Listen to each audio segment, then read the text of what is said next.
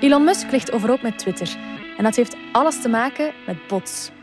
Waar slaan we de golden spike, de grenspaal voor het antropoceen? Ransomware blijft een enorm probleem, maar Europa heeft een plan. En bacteriën zijn nog interessanter geworden voor het gezondheidsonderzoek. Ze kunnen nu ook hun reis door de darmen navertellen. Het is vrijdag, 20 mei. Ik ben Marie Garé en van de Standaard is dit Bits en Atomen.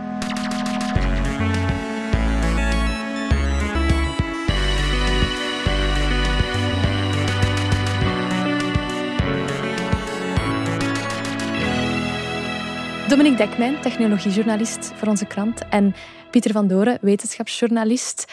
Uh, Dominique, er zit een haar in de boter met Elon Musk zijn overname dat hij wil doen met Twitter. En dat heeft alles te maken met het feit dat Musk nu een probleem maakt van de valse profielen, de bots. Ja, het gaat over bots. Er zit een bot in de boter uh, van het bot dat hij doet op Twitter iets dat we erbij moeten vertellen. Met de technologieaandelen gaat het even slecht op de mhm. beurs. Die staan allemaal veel lager genoteerd dan toen Musk zijn bot deed. En dus veel mensen hebben het gevoel van ah, Elon Musk vindt dat hij een beetje te veel geboden heeft en zoekt een excuus. En dat zou kunnen dat dit het excuus is om minder te bieden. Maar het is als volgt. Hij biedt 44 miljard voor Twitter. En Twitter heeft, naar eigen zeggen, op dit moment 229 miljoen dagelijkse gebruikers. Alhoewel, het is niet zomaar gebruikers, het is gebruikers die ze kunnen, uh, en dat heet monetizable, hè, waar ze iets aan kunnen verdienen. Mm Ik denk dat ze bedoelen waar ze advertenties aan kunnen tonen. Dus 229 miljoen mensen kun je bereiken. Hij biedt 44 uh, eh, miljard dollar ervoor. Maar, zegt hij nu, Twitter beweert, slechts maximaal 5% van die accounts zijn valse accounts. Mm En dan hebben we het over bots. Min of meer geautomatiseerde accounts die bijvoorbeeld spam rondsturen. En die als je zelf iets tweet, dan bijvoorbeeld antwoorden met maar heb je dit al gezien? En dan staat er een link naar, naar een of andere reclame. Hè? Dat gebeurt relatief vaak. En je hebt ook uh, andere bots die bijvoorbeeld uh, alles wat iemand als Donald Trump vroeger zei, onmiddellijk retweeten en liken, zodat die uh, berichten heel snel heel zichtbaar worden in het algoritme van Twitter. Er zijn heel wat bots. Is dat trouwens... altijd een probleem, een bot? Ah, nee, nee, nee. Er zijn, er zijn goede bots ook. Hè. Dus ik, ik kan hier onthullen dat de Twitter-account van onze krant, de Standaard, is een bot. Daar zitten ook soms mensen achter. Maar eigenlijk als wij een artikel op de front van standaard.be zetten, dan uh, gaat een automatisch programma, een bot, dat artikeltje posten op Twitter, de titel mhm. van het artikel en dan de link erbij. Dat is helemaal automatisch. Maar als er dan bijvoorbeeld nieuws binnenkomt, bijvoorbeeld Elon Musk dreigt om zijn bot op Twitter in te trekken, dan kan een journalist van de Standaard ook gewoon dat tweetje sturen. Dat kan nog wel. Dus een bot hoeft niet 100% automatisch te zijn, maar moet zeker ook niet altijd een probleem zijn. Er zijn heel nuttige bots. Het probleem is er met bots die doen alsof ze geen bots zijn, natuurlijk. En die vooral dienen om het algoritme te manipuleren of om een reclame te maken. Dat zijn die mhm. spambots. Reclame maken waar Elon Musk dan niets aan heeft. Ja, precies. ja. Sluikreclame. Ja, nee, natuurlijk. Integendeel. Dus wat, wat, wat uh, Musk en, en, elke eigenaar van Twitter, hè, wat, wat, wat de aandeelhouders van Twitter eigenlijk willen, is dat Twitter eh, goed geld kan verdienen. En geld kan je maar op twee manieren eigenlijk in, in die sociale media verdienen. Ofwel door mensen een abonnement te verkopen. Mhm. En dat probeert Twitter te doen met iets dat Twitter Blue heet. Kunnen wij nog niet kopen, maar in Amerika kun je al een betalend abonnement voor 3 eh, dollar per maand pakken met wat extra diensten bovenop Twitter. Ja, maar een bot gaat dat niet pakken natuurlijk. Zo, zo, zo, zo die gaat mhm. geen betalend abonnement pakken. En de andere manier om geld te verdienen is advertenties te tonen. Maar adverteerders willen natuurlijk hun advertenties niet tonen aan een bot. Maar die, ja, die heeft echte mensen. Dus met die, met die bot ben je helemaal niet. En dus de vraag of van die 229 eh, miljoen er slechts maximaal 5% bots zijn. En dat zouden er dus uh, zo'n 11,5 miljoen zijn, als ik mm. even ruw reken. Dan wel dat het er 15 of 20 procent zijn, waar, waar, waarvan anderen spreken. Elon Musk zegt nu te vermoeden 20 procent. Uh, dat zijn er dus vier keer meer. Dan heb je het over dus een, een, een, een 546 miljoen bot. En waar haalt Musk dan zijn cijfers? wel, je kunt natuurlijk op verschillende manieren gaan cijferen. Dus je hebt een aantal diensten op uh, het internet staan die je zelf ook uh, kunt inschakelen om bijvoorbeeld te kijken bij je eigen volgers hoeveel ervan zien er echt uit. En die gebruiken een paar simpele algoritmes. Hè. Iemand die bijvoorbeeld nog nooit getweet heeft, gaat al heel snel als een bot uh, En die bijvoorbeeld mm. een recente account die, die voilà, gisteren is aangemaakt. En als, als, als een nieuwe account opeens gevolgd wordt door, door, door 10.000 accounts die allemaal gisteren zijn aangemaakt en die hem voortdurend retweeten, daar is iets niet in de haak. Uh, maar, zegt Twitter nu zelf, ja nee, je kunt dat eigenlijk niet zomaar zeggen. Er zijn heel veel accounts die eruit zien alsof ze het bot zouden kunnen zijn, maar die toch echte mhm. mensen zijn. En om dat zeker te weten, moet je alle informatie hebben die wij alleen intern hebben. Dus, zegt Twitter nu, dat kunnen jullie helemaal niet weten. Nu heeft Twitter nog een klein achterpoortje uh, en zij zeggen het is niet het percentage van het totale aantal gebruikers, maar van ons magische cijfer, wat zij noemen de monetizable monthly active users, het, het aantal maandelijkse gebruikers waar ze geld uit kunnen slaan. En aangezien ze niet helemaal bekendmaken hoe ze dat berekenen, of wat dat eigenlijk ja, betekent, kan, ik het ook. Kan je het dus ook niet uitrekenen. Je kan het niet narekenen. Waarop dan Elon Musk, want die hele conversatie eh, vond plaats op Twitter zelf natuurlijk, waarop dan Elon Musk geantwoord heeft met één kak-emoji. Waarmee hij ook bewijst dat het niveau van de conversaties op Twitter niet ontzakelijk omhoog gaat als je alle bots weghaalt. Over lachende kakjes gesproken, Pieter. Jij hebt ook nog een uh, interessant verhaal voor ons mee. Hè? Ja, het gaat over kakbacteriën. E. coli, het proefkonijn van alle bacteriologen. Ze zijn er namelijk in geslaagd om in zo'n bacterie een, ja, noem het maar een opnamefunctie in te bouwen. Ze kunnen zo'n bacterie nu laten vertellen wat ze onderweg in haar reis doorheen de darmen gezien heeft. En dat wisten we nog niet. En voordien kon dat niet. Dus je stopt zo'n bacterie in een uh, patiënt, je laat uh, haar de natuurlijke weg gaan, wacht tot ze er achteraan weer uitkomt. Je analyseert ze en je weet precies wat er onderweg allemaal gebeurd is. Wat ze tegengekomen is en hoe ze daarop gereageerd heeft. Eigenlijk uh, kan dat niet. Maar ze hebben dus een trucje gevonden om het toch te laten gebeuren. Bacteriën hebben iets wat men het CRISPR-gebied noemt. Een plaats waar ze gegevens opslaan over virussen die ze ontmoet hebben en waar ze mee gevochten hebben. En ze noteren op die plaats, kijk, dat virus heb ik gezien, dat zag er zo uit. Dus ze slaan gewoon een stukje informatie over dat virus op. En daardoor zijn ze beter in staat om de volgende keer als ze het virus tegenkomen, om er meteen uh, tegenin te gaan, omdat ze er al informatie over hebben. Nu, deze geleerden zijn erin geslaagd om in dat CRISPR-gebied niet informatie over virussen op te slaan, maar informatie over ja, boodschapper-RNA, we worden eventjes technisch, maar informatie over de genen die die bacterie aanzet of uitzet. Dan moet ze boodschappen voor ons sturen en die boodschappen worden nu opgeslagen in dat uh, CRISPR-gebied. En dan moet je nadien alleen nog uitlezen en dan weet je, ah ja, ze heeft dat gen aangezet, ze heeft dat gen aangezet. Ze heeft blijkbaar suiker ontmoet, want uh, alle genen met suiker zijn in gang geschoten. Of ze heeft uh, in een ontstekingsgebied gezeten, want die en die en die genen zijn aangeschoten. Dus je kunt dan perfect zien wat er in die reis doorheen die gebeurt. Ze hebben het al geprobeerd bij muizen en dat werkt heel goed. Je geeft 20 muizen elk een ander dieet. En bij die 20 muizen kun je achteraf zien wat ze gegeten hebben. Gewoon aan die darmbacteriën. Je ziet hoe een spijsvertering werkt of niet werkt. Als ze ziek zouden zijn, kun je dus uh, kijken: hey, hey, dit gaat uh, fout. Uh, de volgende stap is die naar mensen, maar die mag niet gezet worden. Oei. De Groenen hebben het Europese Hof van Justitie laten decreteren dat de CRISPR-technologie des duivels is. Dus dat wordt tegenwoordig zo ingeperkt. Het onderzoek daarnaar wordt bijna compleet lamgelegd. Toen in 2018 eh, het Europees Hof die uitspraak deed, uh, viel de hele wetenschap op haar gat. Maar goed, uh, het is te laat. Die is gebeurd. Op puur juridische redeneringen door mensen die vooral niks van wetenschap wilden weten heeft men daar beslist dat deze technologie des duivels is. Nu, dat had er wel mee te maken dat je met die technologie echt kunt gaan, uh, gaan prutsen in het DNA van mensen. Hè? Dat, is dat is wat mensen bang maakten. Hè? Dat is wat uh, mensen inderdaad bang maakt. Alleen is uh, prutsen altijd fout en moet je daarom compleet verbieden. Of moet je zeggen, je moet sommige soorten gepruts verbieden. Of je moet verbieden dat er dingen gebeuren waar gevaarlijke gevolgen aan zijn. De vraag is dus, moet je het kind met badwater weggooien?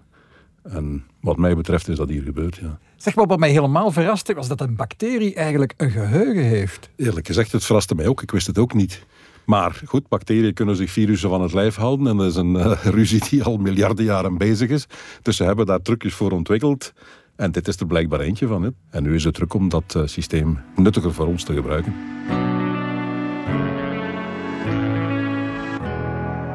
Iets helemaal anders. Dominique, ransomware, dat wordt meer en meer een probleem.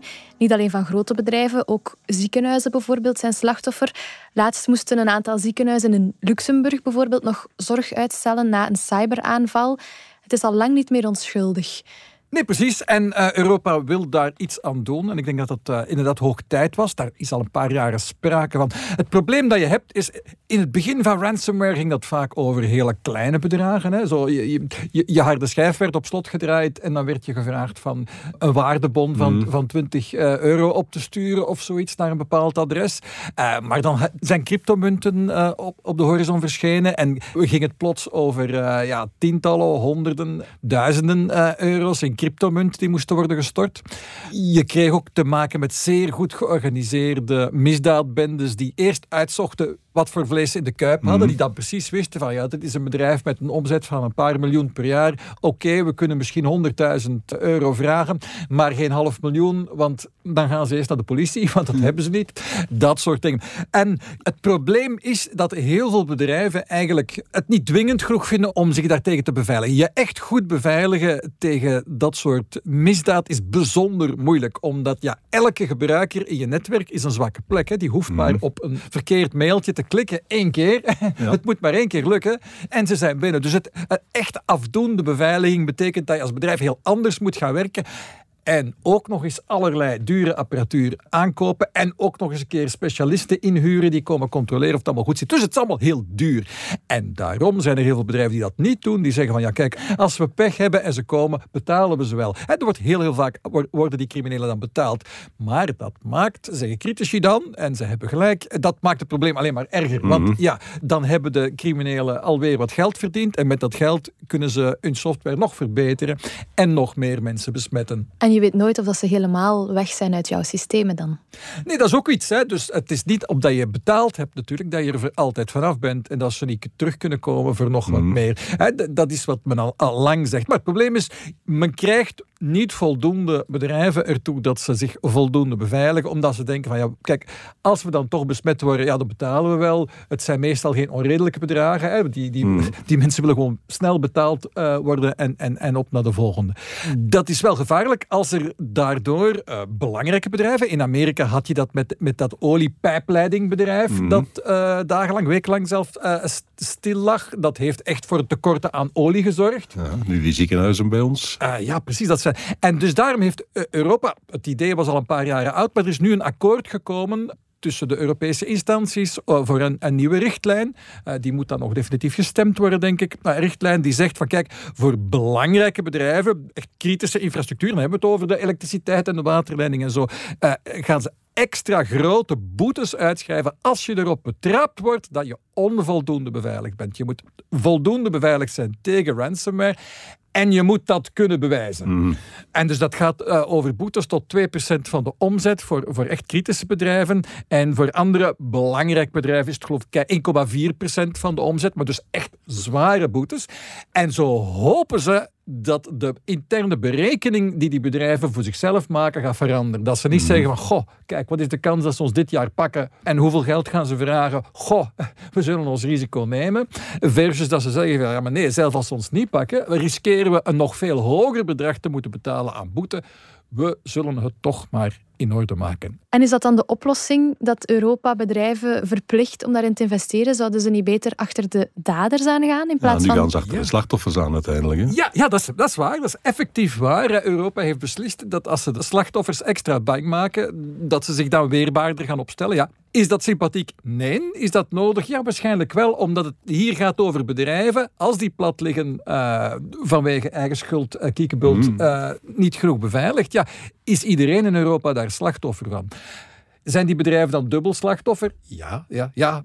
En dat heeft er voor een stuk mee te maken dat we natuurlijk aan die ransomware-bendes zelf vanuit Europa niet zo gek veel kunnen doen, want die zitten meestal toch in Rusland, waar ze, voor zover we weten, ja, niet echt officiële bescherming van de overheid genieten, maar het scheelt toch niet zoveel. Het is absoluut bekend dus dat uh, veel van die ransomware-programma's zijn bijvoorbeeld zo geprogrammeerd dat als er uh, een computer die ingesteld is op Russisch als, als taal, zullen die programma's normaal gezien niet besmetten. Dus een Russische computer wordt door die ransomware niet besmet. Alle andere Neandertalen. Wel, dat soort dingen. Dus er is een soort modus vivendi, een soort overeenkomst tussen de, de Russische overheid en die ransomware-bendes, dat zolang ze geen Russische bedrijven lastigvallen, dat ze min of meer rustig kunnen opereren. En dus, ja, daar kan Europa uh, heel weinig aan doen. Pieter, je hebt nieuws mee over een nieuwe mijlpaal, een potentieel nieuwe mijlpaal, het Anthropoceen. Kan je beginnen bij het begin? Wat is het Anthropoceen? Het Anthropoceen is een nieuw geologisch tijdperk dat men wil gaan uitroepen. De geologie, eh, de geschiedenis van de aarde is verdeeld in een aantal tijdperken. Het Carbo, het Devon, het Krijt en zo verder. Allemaal periodes van miljoenen jaren lang dat het allemaal goed ging. En dan plots verandert er iets en treedt er echt een totaal nieuw tijdperk in. Uh, het einde van de dino's uh, bijvoorbeeld is zo'n moment waar er een heleboel levende wezens uitsterven en er iets nieuws begint. De zoogdieren zijn dan opgekomen. Nu wil men een nieuw tijdperk uitroepen, het Anthropoceen. En dat is een beetje potjes Grieks, betekent gewoon het mens-tijdperk. De mens is zo ver gekomen dat hij echt een geologische kracht geworden is, zoals vulkanisme en erosie. De mens weegt zo zwaar op de aarde, en dat is nieuw, zegt men. Dus we moeten hier een nieuw tijdperk beginnen, waar je vanaf wanneer dat je ziet dat de mens echt gaan wegen is op de aarde en dat je dat in de aardlagen kunt terugvinden. Dat is het Anthropoceen. Nu is de vraag, ja, dat is allemaal goed en wel, maar waar begint dan het Anthropoceen? Binnen 100.000 jaar uh, moeten geologen uh, kunnen gaan graven en uh, al die aardlaagjes zien en zeggen, ah ja, hier ligt de grens. Daaronder was het anders dan daarboven. Wat is die grens dan? Dan kun je gaan zoeken, moeten we die leggen bij de industriële revolutie toen we voor het eerst serieus begonnen zijn met uh, petroleum op te pompen en te verbranden. En dat heeft uh, de lucht veranderd en dan ga je dan weer in de rotsen zien en zo verder. Is het wat later, bijvoorbeeld uh, meteen na de Tweede Wereldoorlog, toen we begonnen zijn met atoomproeven en open lucht. En dus de hele aarde onder een radioactief laagje gelegd is. Dat laagje moet je kunnen terugvinden luchtvervuiling en uh, te veel meststoffen, waardoor er algenbloei in de zee optreedt, die zee zuurstofloos wordt en op de bodem van de zee een laagje krijgt dat er helemaal anders uitziet dan in normale gezonde omstandigheden. Is dat vaak genoeg en, en overal op de wereld te zien? Is dat misschien een mooie grens? Metallisch aluminium. Aluminium komt op aarde niet in metaalvorm voor, dat is altijd een oxide, aluminiumoxide ergens de jaren 50, toen we het eh, blikje uitgevonden hebben en vrolijk in het landschap gegooid. Dus vanaf dan vind je metaal aluminium in de bodem. Er zijn ook mensen die zeggen, half voor de grap, maar toch. De laag vanaf wanneer je plots heel veel kippenbotjes uh, begint te zien. Want wij zijn bij volle bak beginnen kweken. Dat soort dingen. Nu denk ik wel, als we, als we het over geologische tijdperken uh, hebben, dan zal het toch niet op die paar honderd jaar steken tussen die eerste kippenbotjes en die industriële revolutie. Nee, bovendien, hoe lang blijven die kippenbotjes bewaard, dat is ook nog een vraag. Maar goed, er zijn dus mogelijkheden. Uh, je zou kunnen zeggen ook, je ziet plots overal asfalt en beton opduiken. Zijn er zou die zeggen, een, een nieuw gesteente, plastiglomeraat heet dat dan. Als je op het strand een vuurtje stookt en er zitten een hoop plasticzakken in en zo, en dat vermengt zich met het zand van het strand en dat smelt en dat geeft ja, klompen die hoopt men lang genoeg uh, blijven liggen om binnen 100.000 jaar nog terug te vinden zijn. Misschien is dat een grens. Mm -hmm. Goed, er zijn goede en slechte ideeën. En nu is er een uh, commissie, de Anthropocene Working Group, van een 34 uh, eh, mensen, die nu eens al die voorstellen op een rijtje moeten gaan zetten. Ze zijn er op dit moment in Berlijn mee bezig. De twaalf meest zinnige gaan ze nu grondig bekijken. En als daar 60% van die werkgroep stemt voor één duidelijk kenmerk, Vanaf dan uh, gaan ze dat voorstellen als de golden spike, de mijlpaal. Vanaf hier begon het, heel duidelijk. En bijna alle voorstellen die ze nog hebben, zijn er die te maken hebben met dat uh, radioactieve laagje. Omdat je radioactiviteit uh, tamelijk goed in gesteente kunt terugvinden. Als dat zo is, dan gaat dat naar de Internationale Commissie voor Stratigrafie. Degene die zich bezighouden met alle mogelijke laagjes en de fossielen erin. En als die het goedkeuren, dan gaat het naar de Internationale Unie voor Geologische Wetenschappen. En die verklaart dan definitief, er is een nieuw tijdperk en het begint hier. Nu is de vraag, uh, zijn wij onszelf niet een beetje aan het overschatten? Wij kunnen het wel leuk vinden dat er met ons een nieuw tijdperk begint. Maar is het niet een soort van uh, bijzindheid? Uiteindelijk, uh, we zitten nu te praten over mijlpalen die geslagen gaan worden en die geologen binnen vele generaties nog moeten terugvinden. Maar we hebben verdomme nog niet eens de tijd gegeven onze eigen acties om te verstenen. Wat je eigenlijk zegt, Pieter, is laten we niet zo meteen nu een nieuw tijdperk Anthropoceen uh, uitroepen. Laat ons daar nog eens eventjes wat langer over nadenken. Een jaar of honderdduizend. Zo. Zoiets, ja. Dat is het tijdperk waarin de geologen, of het, het ritme waarin geologen normaal werken. Dus je zou inderdaad veel liever nog honderdduizend jaar nadenken. Ja, iets wat ook al heel oud is, de sabeltandtijger. Mhm. Daar kan ik me iets bij voorstellen, hoe dat het eruit ziet. Maar wat jij ons gaat vertellen, is dat dat eigenlijk verkeerd is. Yep, de sabeltandtijger in elk geval in de voorstelling die wij ervan hebben, die bestond niet. Zo die tijger met die twee eh, dolken die eruit uh, die kop naar voren steken, recht naar beneden. Denk aan uh, Diego uit Ice Age. Forget it. Sabeltandtijger zag er ook zo niet uit. Zeggen nu in elk geval een aantal wetenschappers die het eens grondig gaan bekijken zijn, die fossielen van dicht gaan bekijken zijn. En die zeggen, er was helemaal tussen die twee slagtanden en de rest van de tanden en het tandvlees was niet genoeg plaats om die onderlip achter die slagtanden te stoppen. Gaat gewoon niet. Maar de onderlip was wel ruim genoeg om die over de slagtanden te leggen, zodat ze niet zichtbaar waren. Okay. Dus de sabeltandtijger had wel uh, serieuze joekels, die dat ze onderzocht hebben. Homotherium latidens had uh, joekeltjes van 7 centimeter. En er zijn er zelfs Milodon van 15 centimeter. Dus het zijn echt wel uh, serieuze tanden. Maar in elk geval bij Homotherium waar wij ze het nagekeken hebben, was er plaats om de lip over de tanden heen te leggen, zodat hij helemaal dus die uh, verschrikkelijke glimlach niet had. Pieter, je hebt het over sabeltandtijgers, maar dat is helemaal geen dino, of wel? Uh, nee, verre van zelfs. Ze hebben nooit samen met dino's op de aarde rondgelopen. Net zoals mammoets en mensen nooit samen met dino's rondgelopen hebben, behalve in de films is dat ook zo met de sabeltandtijger. Maar om onze weddenschap met onszelf dat we elke week toch echt dino-nieuws ook hebben, moet misschien toch nog even erbij vertellen. Er is nu net Hector, de Dinonychus, is verkocht voor 12 miljoen euro bij Christie's. En Hector is bekend omdat hij het model was voor de velociraptors uit Jurassic Park. Zeggen de journalisten, maar die zijn er weer naast natuurlijk. Het is iets uh, subtieler dan dat. Toen ze Jurassic Park opnamen, hadden ze een beetje akelige beestjes nodig. Zijn ze bij de Velociraptors uitgekomen. Dat zijn dieren van ja, kalkoenformaat. Was een beetje klein voor de film, dus hebben ze die opgepompt tot ja, struisvogelformaat. En daar de films mee opgenomen. Alle archeologen op hun buik van het lachen natuurlijk. Maar heel kort nadien is Deinonychus gevonden. En die was inderdaad van struisvogelformaat. Dus de filmmakers hadden gelijk. Ze hadden een uh, Velociraptors mogen op zo'n beest te bestaan. Echt. Oké, Pieter, Dominique, dankjewel.